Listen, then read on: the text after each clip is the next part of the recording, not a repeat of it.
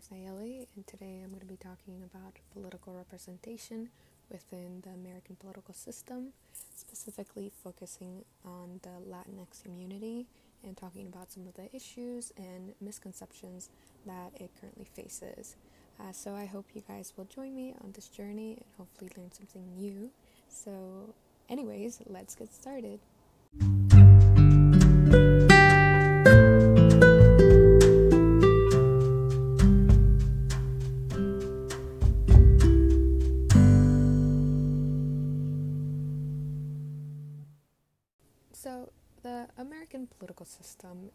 Quite complicated to say the least.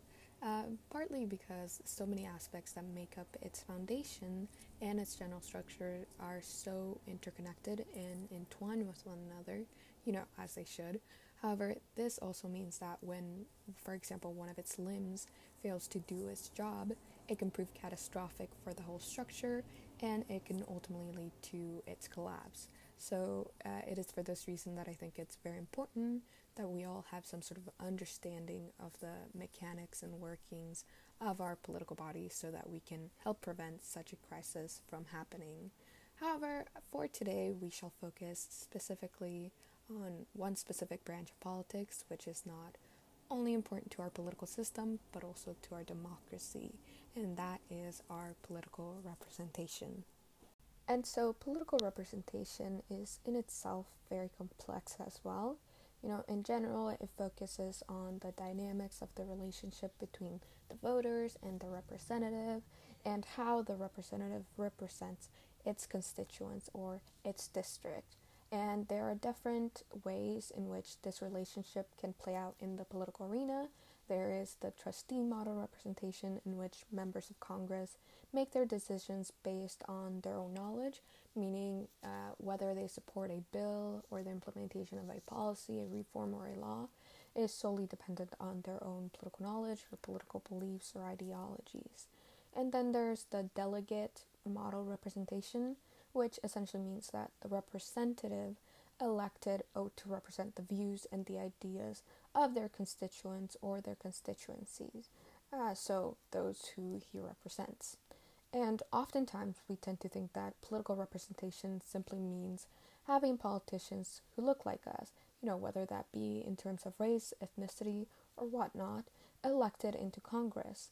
Though the more technical term for this type of representation would be descriptive representation, which, according to political scientist Hannah Pitkins, refers to how close a representative or a representative body resembles those it is representing. And so this can encompass both social identity, whether that's in terms of sharing uh, the same gender, race, class, sexuality, religion, etc. And also it can refer to your shared experiences and or interest. So obviously descriptive representation is indeed an important aspect of political representation. However, it is not the only one. You know, we also have formalistic representation, which refers to the institutional structures that are put in place to essentially formulate or create representation itself. So, referring to those institutions that give authorization to the representative, so processes that give them power, for example, through elections, and also those institutions that create accountability. So, the methods created to hold these representatives accountable. For example, one of them could be the fact that we can vote them out of office if we do not like the direction that they're taking or the policies that they're implementing or supporting. And so there is also symbolic representation, in other words, the emotion or the response generated by the rep- representative, so their appeal to the public's emotions. And uh, they themselves can also represent a symbol to the people. For example, uh, President Barack Obama represented a symbol as he was the first black and African American president to ever be elected in the United States. And in addition to this symbolic representation, we also have what is argued to be the most important form of political representation, which is substantive representation, which essentially refers to the actual actions taken by the representative on behalf of and for the well being of its constituents. Because, you know, representation is not simply about looking the part but also acting the part. So it asks the questions of what policies are being implemented, what reforms are in the works, what actions are being taken by this representative to address this issue or that issue. So, all of these questions are important to ask ourselves and our representatives in order to ensure that our needs are being met. Now, you may wonder how effective have we been in upholding these different facets of political representation? And well, you know, when it comes to descriptive representation, we have certainly come a long way, at least if you compare it to, let's say, 50 years ago. You know, now we have more BIPOC politicians and women being elected into Congress. Yet, even still, we see a lot of disparities within, for example, the Republican Party and also the Senate, which are mainly still made up of white men. So many marginalized groups continue to be underrepresented within American politics and are essentially made invisible, not simply within Congress, but also in other aspects of society, seen as politics is essentially in everything that we do. But how exactly do groups of people become invisible in the first place? And well, oftentimes it's due to the groupings of people of diverse backgrounds, races, ethnicities, and cultures into this one big group. Thus, if you're not part of the majority of that group, your beliefs, interests, and struggles are overshadowed by the majority and you essentially go undetected and ignored. And this is especially prevalent within the Asian community and also to an extent the Latinx community, which is often overlooked. And it's an issue which we shall be specifically focusing on today. Millions of Latinos and Hispanics go underrepresented every year in the United States because of this grouping. And I think it's important that we acknowledge that one, Latino is not a race, it is an ethnicity, nor are Latinx and Hispanics a monolith. We are made up of a variety of diverse groups stemming from different cultures and races. However, despite this, this often goes undetected when we fill out forms, for example. In some forms, you have to identify your ethnicity, whether you're Hispanic or Latino, and your race. However, this has been a sort of new development. In the past, what commonly tended to happen was that Latino Hispanics was categorized along with races. So they essentially put Latinos again into this one big group. And in the latter forms, again, it makes the struggles of different diverse groups within the Latino community invisible. And in the former, while you can identify your ethnicity and your race, there are still several issues with this. Uh, because while there are white, black, and indigenous Hispanics and Latinos, there are still those who do not fit into any of these categories. So they're the ones who are clearly not white but cannot really claim to be indigenous, either because they are not specifically connected to a certain tribe, nor do they practice their cultural roots. So most of them are conflicted as to what they identify as. Some may utilize the other category to write what they actually think they identify as, however, the majority of them simply don't answer. So their voices are essentially silenced. And this is also a prevalent issue amongst those who identify themselves with MENA or Middle Eastern North African. And sometimes they're not even given the option to check uh, that they are Middle Eastern or North Africans on forms like the US Census, which decides not only the amount of federal funding different communities will receive for the next 10 years, but also their political representation in Congress. So, how many seats in the House of Representatives will this district or this area have? And if these groups of people go undetected, they do not receive the benefits from these programs and again are made completely invisible. Though, for the purposes of this discussion, we shall mainly focus on the invisibility of different groups within the Latinx community. However, I think that it's still very important to acknowledge the fact that this is an issue that is not only occurring within the Latino group, but also amongst other different marginalized and minority groups within the United States as well. Now, US Latinos and Hispanics are again often treated as a homogeneous group by the media, which leads to poor campaign recruitment and outreach by politicians wishing to win the quote unquote Latino vote. Uh, and so often they do not really address the many issues facing different groups within the Latino community, because again, the Latino community represents over 20 different Latin American countries with their very own unique heritage and culture. Yet, in the media, there's often a stereotype that all Latinos are Mexican. Therefore, most of the discussion around Latinos and Hispanics revolve around issues specific to Mexican Americans and not so much about, let's say, Afro Latinos or Indigenous Latinos. Thus, given their diversity, they have very different interests and goals in mind, and their beliefs and ideologies are not the same. For example, Cuban Americans in Florida may have very different political ideologies from, let's say, Mexican Americans and Chicanos in California or Texas and other Hispanic Latino groups. Meanwhile, white Latinos can also have very different beliefs from BIPOC Latinos, and some may be more conservative and others may be more progressive.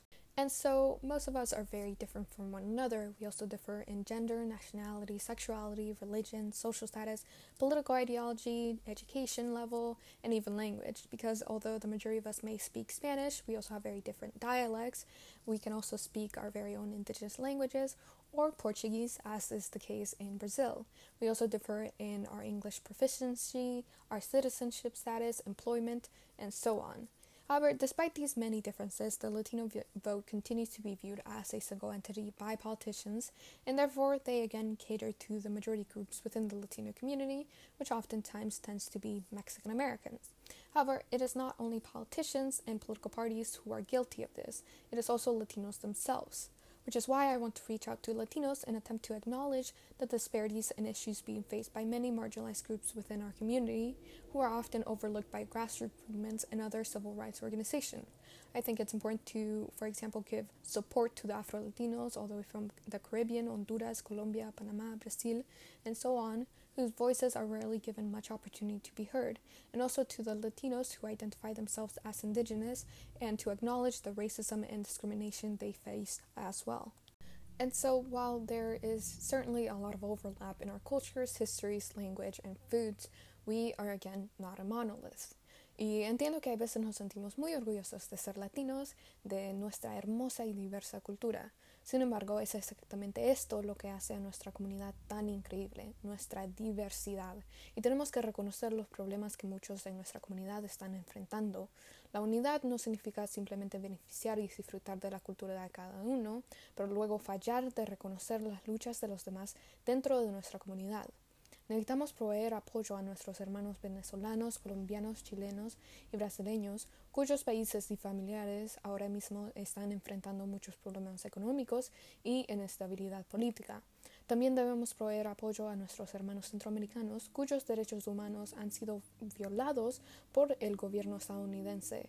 También a nuestra gente indocumentada, quienes viven en un estado de constante ansiedad y temor de ser separados de sus familias. Y también a los trabajadores de factorías, carnicerías y agricultura, cuyo labor también está siendo explotado. So, if we want to generate growth within our community, we must first acknowledge each other's differences and struggles.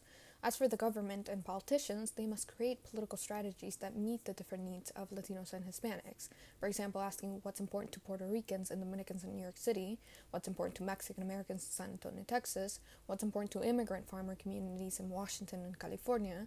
These are just some of the questions that politicians must ask themselves in order to improve political representation within the Latinx community.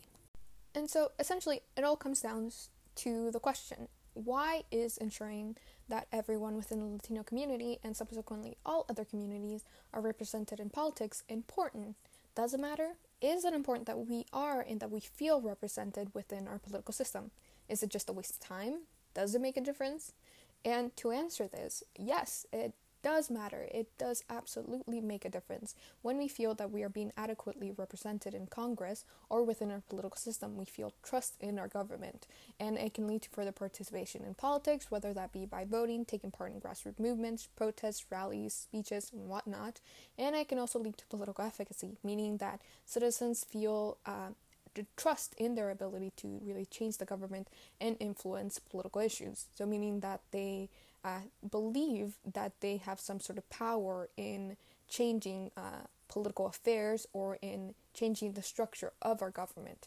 More importantly, descriptive representation often leads to substantive representation, meaning when you elect someone who shares your same identity and or your shared beliefs and ideologies, it is more likely for there to be actions taken, for policies and reforms to be implemented to protect your interests. And so, American politics, once again, is very complex. It affects not only political life, but also economic and social structures within the United States. Because politics is in everything, we cannot really escape it. And it is because of this strong hold that it has on society that we must ensure that things are running as they should.